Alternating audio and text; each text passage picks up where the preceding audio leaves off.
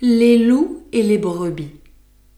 Après mille ans et plus de guerres déclarées, les loups firent la paix avec les brebis. C'était apparemment le bien des deux parties, car si les loups mangeaient maintes bêtes égarées, les bergers de leur peau se faisaient main habits. Jamais de liberté, ni pour les pâturages, ni d'autre part pour les carnages. Ils ne pouvaient jouir qu'en tremblant de leurs biens. La paix se conclut donc. On donne des otages, les loups leurs louveteaux et les brebis leurs chiens. L'échange en étant fait aux formes ordinaires et réglé par des commissaires.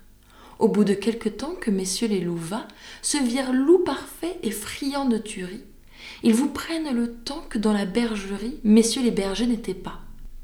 Étranglent la moitié des agneaux les plus gras, les emportent aux dents, dans les bois se retirent ils avaient averti leurs gens secrètement.